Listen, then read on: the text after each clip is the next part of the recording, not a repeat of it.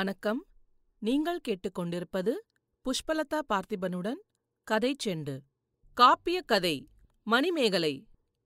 புண்ணியராஜன் சாவக நாட்டில் ஆட்சி செலுத்திக் கொண்டிருந்த போதுதான் சோழ நாட்டில் பூம்புகார் நகரில் கோவலனுக்கும் மாதவிக்கும் மகளாக மணிமேகலை பிறந்து வளர்ந்து வந்தாள்.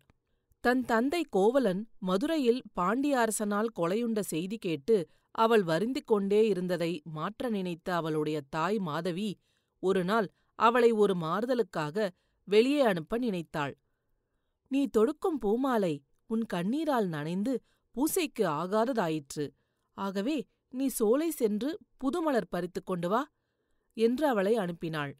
மணிமேகலை தன் தோழி சுதமதியோடு பூப்பறிப்பதற்காக உபவனம் என்ற சோலைக்கு சென்றாள். முன்னரே மணிமேகலையை விரும்பியிருந்த அந்நகரத்தரசன் கிள்ளி வளவனுடைய மகன் உதயகுமரன் என்பவன் இதை தன் தோழர் மூலமாக அறிந்தான். மணிமேகலையை சோலையில் வலிந்து கொண்டு சென்றுவிடலாம் என்ற எண்ணத்தோடு தேரில் ஏறி வந்தான். சோலையில் அவன் புகுந்ததைக் கண்ட சுதமதி மணிமேகலையை அங்கிருந்த ஒரு பளிங்கு அறையில் புகச் செய்தாள். பளிங்கு அறை என்பது இக்காலத்தில் உள்ள கண்ணாடி பறித்த குளிர்சாதன அறையை நமது நினைவுக்கு கொண்டு வருகிறது. அதற்குள் இருப்பவரை வெளியிலிருந்து பார்க்க முடியும். ஆனால் அவர்கள் பேசுவதை கேட்க முடியாது. வெளியிலிருந்த சுதமதி உதயகுமரனுக்கு பலவிதமான நீதிகளையும் கூறி அவனை தடுத்தாள். ஆனால் அவள் நல்லுரைகள் உதயகுமரன் மனதில் ஏறவில்லை. நான் இவள் பாட்டி சித்ராபதி மூலமாக இவளை அடைவேன் என்று கூறியவாறு அவன் சென்று விட்டான். உதயகுமரன் சென்றதும் மணிமேகலை பளிங்கரையிலிருந்து வெளிவந்து சுதமதியோடு உரையாடிக் கொண்டிருந்த போது அங்கு மணிமேகலா தெய்வம் வந்தது. இந்த தெய்வம் கோவலனின் குலதெய்வம். இதன் பெயரைத்தான் மணிமேகலை பிறந்தபோது அவளுக்கு கோவலன் இட்டான். தன்னிடம் பக்தி பூண்டிருந்த கோவலனின் மகளை காக்க வேண்டும். அவள் மனம் உலகியலில் ஈடுபடலாகாது. உதயகுமரனிடம் சென்றுவிடலாகாது என்று அத்தெய்வம் கருதியது. எனவே ஒரு பெண் உருவத்தில் அவர்களிடம் வந்தது. அவர்களை நோக்கி நீங்கள் இங்கே இருந்தால் உதயகுமாரனால் உங்களுக்கு துன்பம் உண்டாகும். ஆகையால் முனிவர்கள் வசிக்கும் சக்கரவாளக் கோட்டத்திற்கு செல்லுங்கள். என்று கூறியது. அங்குச் சென்ற மணிமேகலையும் சுதமதியும் பொழுது சாயவே உறங்கலாயினர். மணிமேகலா தெய்வம் அப்போது மணிமேகலையை மட்டும் மயங்குமாறு செய்து அவளை எடுத்துக்கொண்டு ஆகாய வழியில் தெற்கில் முப்பது யோசனை தூரம் சென்றது. அங்கே மணிப்பல்லவம் என்னும் தீவில் அவளை விட்டுவிட்டு திரும்பியது. சுதமதியிடம் வந்து மணிமேகலையை தான் மணிப்பல்லவத் தீவில் விட்டதைக் கூறி கவலைப்படாதே மணிமேகலை பூர்வ ஜென்ம நிகழ்ச்சிகளை அறிந்து கொண்டு ஏழாம் நாள் திரும்பி வருவாள் என்று சொல்லிச் சென்றது. சுதமதியும் மாதவியிடம் சென்று நிகழ்ந்ததைக் கூறவும் இருவரும் மணிமேகலையின் நினைவாக காத்திருக்கலானார்கள். உறக்கம் நீங்கி எழுந்த மணிமேகலை தான் இருக்கும் இடமும் தோற்றமும் வேறாக இருக்கக் கண்டாள். எனவே மனதில் திகைப்புடன் அந்த தீவில் எங்கேனும் சுதமதி இருப்பாளோ என்று கருதி அவளை தேடி அலைந்தும் காணாமல் வருந்தி தன் தந்தை கோவலனின் நினைவாக புலம்புபவள் ஆயினாள். அப்போது அவள் கண்முன்பு புத்த பீடிகை அதாவது புத்தரின் பாதப்பதிவுகள் கொண்ட பீடம் ஒன்று தோன்றியது. அது முன்பு இந்திரனால் இடப்பட்டது. பழம்பிறப்பை உணர்த்துகின்ற தன்மையுடையது. இதைக் கண்ட மணிமேகலை விம்மிதம் எய்தி கைகளை தலைமேல் குவித்து அதை மும்முறை வலம் வந்து தொழுதாள். அதனால் அவளுக்கு தனது முற்பிறவி நிகழ்ச்சிகள் தோன்றின. தன்னை மணிமேகலா தெய்வம் அங்கு கொண்டு வந்ததையும் அறிந்து கொண்டாள். அதனால் அந்த தெய்வம் மறுபடியும் தன்னிடம் வரும் என்று காத்திருந்தாள். மணிமேகலை தன் முற்பிறவி வரலாற்றை அறிந்ததனால் பக்குவ நிலை பெற்றிருப்பதை அறிந்த மணிமேகலா தெய்வம் அவளிடம் வந்தது. முற்பிறவியில் அவளுடைய கணவனாக இருந்த ராகுலன் என்பவனே இப்போது உதயகுமாரனாக பிறந்திருக்கிறான் என்பதை சொல்லிவிட்டு மணிமேகலையை ஆகாய வழியில் பறந்து செல்லவும் உணவின்றியே உயிர் வாழவும் எந்த உருவத்தையும் எடுத்துக்கொள்ளவும் ஆகிய மூன்று வரங்களை அவளுக்கு அளித்துவிட்டு சென்றுவிட்டது. அப்போது அத்தீவில் ஒரு பெண் மணிமேகலையின் எதிரில் வந்தாள். மிகுந்த துயரத்தோடு இத்தீவில் திரிந்து கொண்டிருக்கும் நீ யார்? என்று கேட்டாள். மணிமேகலை தன் முற்பிறவி இப்பிறவி வரலாறுகளை கூறிவிட்டு நீ யார்? என்று அவளை கேட்டாள். இத்தீவின் அருகில் ரத்தினத்தீவு என ஒன்று இருக்கிறது. அதில் சமந்தகூட மலை என்ற உயர்ந்த மலை ஒன்று இருக்கிறது. அதன் உச்சியில் உள்ள புத்த தேவனின் பாதங்களை தரிசித்துவிட்டு இத்தீவுக்கு முன்னொரு காலத்தில் நான் வந்தேன். அது முதல் இந்திரனின் கட்டளையினால் இங்குள்ள புத்த பீடியை காத்து வருகிறேன். என் பெயர் தீவதிலகை என்று அவள் கூறினாள். பிறகு மணிமேகலையை நோக்கி இந்த புத்த பீடிகைக்கு முன்னே குவளை மலர்களும் நெய்தல் மலர்களும் மிகுந்த கோமுகி என்னும் பொய்கை இருக்கிறது. அப்பொய்கைக்குள் அமுதசுரபி என்னும் அட்சய பாத்திரம் ஒன்று அமிழ்ந்து கிடக்கிறது. அது ஒவ்வொரு ஆண்டும் புத்தருடைய பிறந்த நாளாகிய வைகாசி பௌர்ணமி அன்று மட்டும் மேலெழுந்து வரும். இன்று புத்த பூர்ணிமை நாள். அது தோன்றுகின்ற வேளையும் இதுவே. இப்போது அப்பாத்திரம் உன் கைக்கு வரும். அதில் எடுக்கும் உணவு அள்ள அள்ளக் குறையாமல் வந்தவாறிருக்கும் அதன் வரலாற்றை பின்னர் அரவண அடிகளிடம் கேட்டறிவாயாக என்று கூறினாள். அதன்படியே மணிமேகலை அப்பொய்கையை வலம் வர அட்சய பாத்திரம் அவள் கையில் வந்து சேர்ந்தது. அதைக் கண்ட தீவத்திலகை மணிமேகலையிடம் பசித்துயரத்தின் கொடுமையை எடுத்துரைத்து ஆற்றுணர்க்கு அளப்போர் அறவிலை பகர்வோர் ஆற்றா மாக்கள் அரும்பசி களைவோர் மேற்றே உலகின் மெய்நெறி வாழ்க்கை மண்தினி ஞாலத்து வாழ்வோர்க்கெல்லாம் உண்டி கொடுத்தோர் உயிர் கொடுத்தோரே என்று பசியை ஆற்றுபவர்களின் சிறப்பையும் எடுத்துரைத்தாள். இதன்பின் மணிமேகலை சிறிது நேரம் தீவத்திலகையோடு அளவலாவியிருந்து பிறகு அவளை பணிந்து விடைபெற்றாள். ஆகாய வழிச் செல்லும் மந்திரத்தை உச்சரித்து பறந்து சென்று புகார் நகரத்தை அடைந்தாள். தன் வருகையை எதிர்பார்த்திருந்த மாதவி சுதமதி ஆகியோர் முன்னிலையில் சென்று தோன்றினாள். தனது முற்பிறப்பு கதையை அவர்களுக்குக் கூறி கையிலிருந்த அட்சய பாத்திரத்தையும் காட்டி இது ஆபுத்ரனின் திருக்கரத்திலிருந்த அமுதசுரபி. இதை வணங்குங்கள் என்று கூறி வணங்கச் செய்தாள். பின்னர் தவ வழியை மேற்கொள்ளும் பொருட்டு அரவண அடிகளை அடைந்தாள். தனக்கு தர்ம உபதேசம் புரிந்து ஆபுத்திரன் வரலாற்றையும் கூற வேண்டும் என்று கேட்டாள். அவர் ஆபுத்திரன் வரலாற்றை அவளுக்கு கூறிவிட்டு சில நாட்கள் கழித்து உனக்கு தர்மோபதேசம் அளிக்கிறேன். அதுவரை நீ இந்த அமுத சுரபியைக் கொண்டு இங்கு பசிப்பினியை நீக்குவாயாக என்று உரைத்தார்.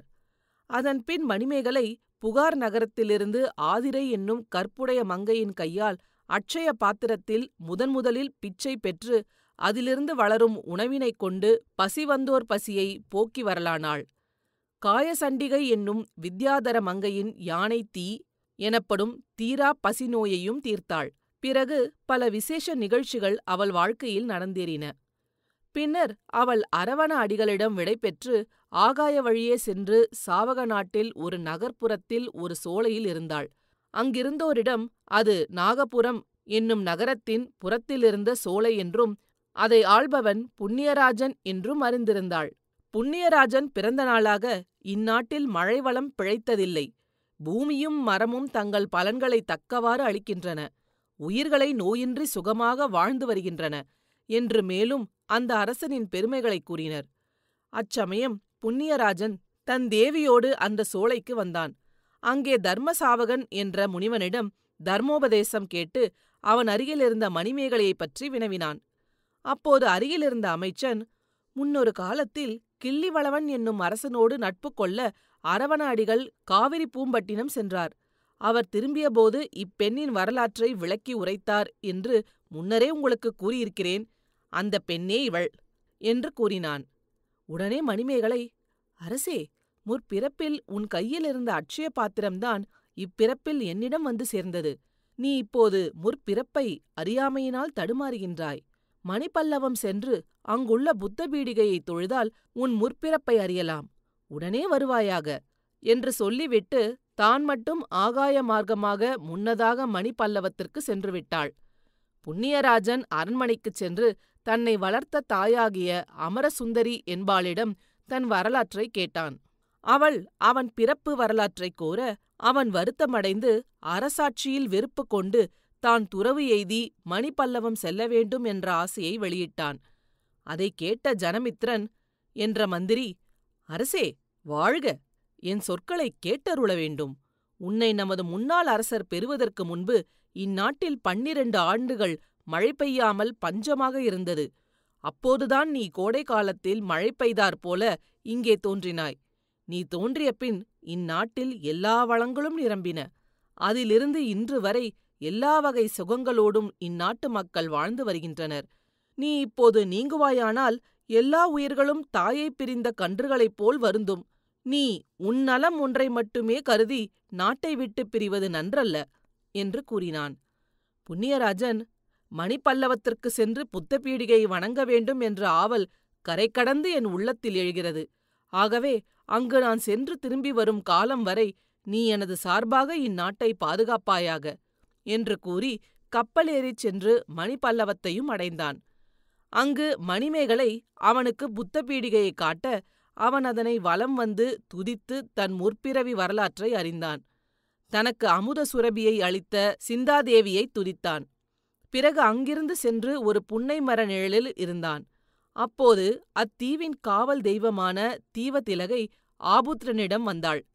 அக்காலத்தில் இத்தீவில் உன்னை தனியே விட்டுவிட்டு கப்பல் ஏறிச் சென்ற ஒன்பது செட்டிமார் பின்பு உன்னை காணாமல் இத்தீவுக்கு வந்தார்கள். நீ இறந்து போன வரலாற்றை அறிந்து அவர்களும் உண்ணாவிரதம் இருந்து இறந்து போனார்கள். அவர்களுடைய உடல் எலும்புகள் இவை. அவர்களுடன் வந்தவர்கள் சிலரும் பிரிவாற்றாமையால் உயிர் துறந்தார்கள். இவை அவர்களுடைய எலும்புகள். இதோ இந்த புன்னைமர நிழலில்தான் உனது எலும்புகளும் புதையுண்டு இருக்கின்றன இவ்வாறு உன் உயிரையும் போக்கிக் கொண்டு உனக்கு இறங்கிய பிற உயிர்களையும் கொலைக்காலாக்கிய நீ அல்லவா இப்போது புண்ணியராஜன்? என சாவக நாட்டை ஆளுகின்றாய். இது என்ன வியப்பு? என்று கூறினாள். இவற்றைக் கண்ட புண்ணியராஜன் ஆச்சரியமும் துக்கமும் கொண்டு மயங்கி நின்றான். தீவத்திலகை பின்னர் மணிமேகலையை நோக்கி கூறலானாள். மணிமேகலையே உனது பிறப்பிடமாகிய பூம்புகாரை கடல் கொண்டது. சில நாட்களுக்கு முன்னர் காவிரி பூப்பட்டினத்து அரசனான கிள்ளிவளவன் நாகநாட்டரசன் வளைவனன் என்பவனின் மகளாகிய பீலிவளையை காதலித்து கந்தர்வ மனம் புரிந்து கொண்டான். ஒருநாள் பீலிவளை அரசனிடம் சொல்லாமல் தன்னிடத்திற்கு சென்று விட்டாள். அரசன் வருந்தி அவளை எங்கு தேடியும் காணாமல் திகைத்திருந்தான். அப்போது முக்காலமும் உணர்ந்த சாரணன் ஒருவன் அங்கு வர அவனைக் கண்டு வினவினான். அவன் பீலிவளை இனி உன்னிடம் வரமாட்டாள். உனக்கு அவள் வயிற்றில் பிறக்கும் மகன்தான் உன்னிடம் வருவான். ஆகவே நீ இது பற்றி வருந்தாதே என்று கூறினான். அரசனைப் பிரிந்த பீலிவளை ஒரு ஆண்மகவை பெற்றாள். அக்குழந்தையோடு சில நாட்களுக்கு முன் இத்தீவுக்கு வந்தாள். புத்த பீடிகையை வலம் வந்து தொழுது கொண்டிருக்கும்போது கம்பளச்செட்டி என்னும் வணிகனின் கப்பல் இந்த தீவுக்கு வந்தது. பீலிவளை அவனிடம் சென்று குழந்தையைக் கொடுத்து இவன் சோழ அரசனின் மகன் இவனை அரசனிடம் சேர்ப்பது உன் கடமை என்று கூறினாள். அவன் மகிழ்ச்சியுடன் அக்கடமையை ஏற்றுக்கொண்டான். பிறகு அவன் கப்பலை செலுத்திக் கொண்டு சோழ நாட்டை நோக்கி வரும் வேளையில் இடைவழியில் கப்பல் உடைந்து போயிற்று. பலர் மாண்டு போயினர். தப்பிப் பிழைத்த சிலர் காவிரி பூம்பட்டினம் வந்து குழந்தையை பீளிவளை செட்டியிடம் ஒப்படைத்ததையும் கப்பல் உடைந்த விஷயத்தையும் கூறினர். அரசன் மிக வருத்தமடைந்து கடற்கரை ஓரமெல்லாம் ஓடித் தேடித் திரிந்து கொண்டிருந்தான். அதனால் இந்திரவிழா எடுக்க வேண்டிய காலத்தில் எடுக்காமல் தவறி போயிற்று. இதனால் மணிமேகலா தெய்வத்தின் சாபத்தினால் கடல் பொங்கி வந்து புகார் நகரத்தை அழித்தது. அரசன் முதலானோர் வேறிடம் சென்றனர். உன் தாயும் தோழியும் அரவநாடிகளோடு வஞ்சி நகரத்திற்கு சென்றிருக்கிறார்கள். ஆகவே நீ வஞ்சிமா நகரம் செல்வாயாக என்று கூறினாள். அதன்படியே மணிமேகலையும் வஞ்சிமா நகரம் சென்று அங்கு அரவணாடிகளைக் கண்டு அறிவுரை பெற்று அங்கிருந்த பல மதத்தினரையும் தன் வாதத் திறமையால் வெற்றி கொண்டு வாழ்ந்திருந்தாள். ஏறத்தாழ இங்கு சொல்லப்பட்ட ஆபுத்திரன் கதை மணிமேகலை காப்பிய கதையையும் உள்ளடக்கியிருக்கிறது. இதில் வருகின்ற மீயியற்கை செய்திகளை விட்டுவிட்டாலும் நமக்கு சில செய்திகள் தெளிவாகின்றன. அக்காலத்தில் அரசர்கள் அல்லது தெய்வங்களை மட்டுமே காப்பியத் தலைவர்களாக கொண்டு காப்பியம் படைப்பது வழக்கம். அறிஞர்கள் எல்லாருமே மணிமேகலை என்ற பெண்ணை அதுவும் கணிகை குலப் பெண்ணை சீத்தலை சாத்தனார் தலைவியாகக் கொண்டு காப்பியம் வரைந்த புரட்சியை பாராட்டியுள்ளனர். அது மட்டுமன்று அந்த காலத்திலேயே சிறைச்சாலையில் உள்ளவர்களுக்கும் பசியார உணவு தந்து அதை அறைச்சாலையாக மாற்றலாம் என்று சிந்தித்தவர் சீத்தலைச் சாத்தனார்தான். மணிமேகலை வாழ்ந்த காலத்தில்தான் சோழன் கிள்ளிவளவன் காலத்தில்தான் பூம்புகார் நகரம் கடற்கோளால் அழிந்தது என்பது. சிலப்பதிகார காப்பியத்தில் பெருமையுடன் விளங்கிய இந்த நகரம் மணிமேகலை காப்பிய காலத்தில் அழிந்துவிட்ட செய்தியை கேள்விப்படுகிறோம். கிள்ளிவளவன் பீலிவளை என்னும் நாகநாட்டரசையைச் சேர்ந்து ஓர் ஆண் குழந்தையை பெற்றான் என்ற செய்தி இந்த குழந்தைத்தான் பின்னர் தொண்டைமானாக அதாவது பல்லவ அரசனாக தொண்டை மண்டலத்தை ஆளலாயிற்று என்பது செய்தி. தொண்டைமான் அல்லது பல்லவன் என்ற பெயருக்கு பல காரணங்கள் கூறப்படுகின்றன. பௌத்த சமயம் பசிப்பிணியை தீர்ப்பதில் காட்டிய அக்கறை சீத்தலை சாத்தனார் உலகத்தின் பெரும்பான்மை துன்பங்களுக்குக் காரணம் பசி என்பதை உணர்ந்தார். ஆகவே ஏழைப்பாழைகளுக்கு எவ்விதமேனும் உதவ வேண்டும் என்றும் கருதினார். ஆனால் அக்காலத்தின் போக்குப்படி அவரால் அட்சய பாத்திரம் என்ற ஒன்றை கற்பனை செய்து அதன் வாயிலாக ஏழைகள் யாவருக்கும் சோறிட்டு அவர்களை காப்பாற்ற வேண்டும் என்றுதான் சிந்திக்க முடிந்தது. உட்டோப்பியா போன்ற ஒரு கற்பனை தீர்வுதான் இது. ஆனால் இந்த அளவு கூட இந்தியாவில் வேறெந்த மொழி கவிஞனும் ஏழைகளின் நிலையைப் பற்றி எண்ணவும் இல்லை அதற்கு ஒரு தீர்வு காண வேண்டும் என்று கருதவும் இல்லை. அவர்களெல்லாம் அரசர்களை புகழ்ந்து பாடி பரிசு வாங்கிக் கொண்டு பெருஞ்செல்வத்தோடு அரசவைகளில் மிக சுகமாக வாழ்ந்து கொண்டிருந்தார்கள். இந்த வகையில் சீத்தலை சாத்தனாரின் தனி மாண்பு போற்றத்தக்கதாகி இருக்கிறது. பொதுவாக இந்த காப்பியத்தில் பிராமணர்களின் இழிகுணங்களும் யாகங்களும் வெறுக்கப்படுகின்றன. மணிமேகலை அட்சய பாத்திரத்தில் முதன்முதல் உணவு பெறுவது ஆதிரை என்ற கற்புக்கரசியிடத்திலிருந்து கடல் கடந்து வணிகம் செய்ததற்காக சென்ற ஒரு செட்டியாரின் மனைவி அவர் என்பது கருதத்தக்கது. கடற்பயணங்களும் கடல் வணிகமும் காப்பியம் முழுவதும் நிறைந்துள்ளன.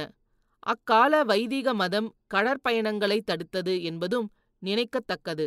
கடைசியாக பௌத்த மதத்திற்கென்றே உலகம் முழுவதிலும் உள்ள ஒரே பழைய காப்பியம் இதுதான். இந்தியாவிலோ பௌத்த மதம் பரவிய பிற நாடுகளிலோ அதற்கான காப்பியம் ஒன்று தோன்றவில்லை. இதனால் மணிமேகலை காப்பியத்தின் பெருமை மேலும் பொலிவு பெறுகிறது. நன்றி. இது போன்ற மேலும் பல சுவாரஸ்யமான கதைகளை கேட்க கதை செண்டு சேனலை லைக் பண்ணுங்க கமெண்ட் பண்ணுங்க மறக்காம சப்ஸ்கிரைப் பண்ணுங்க.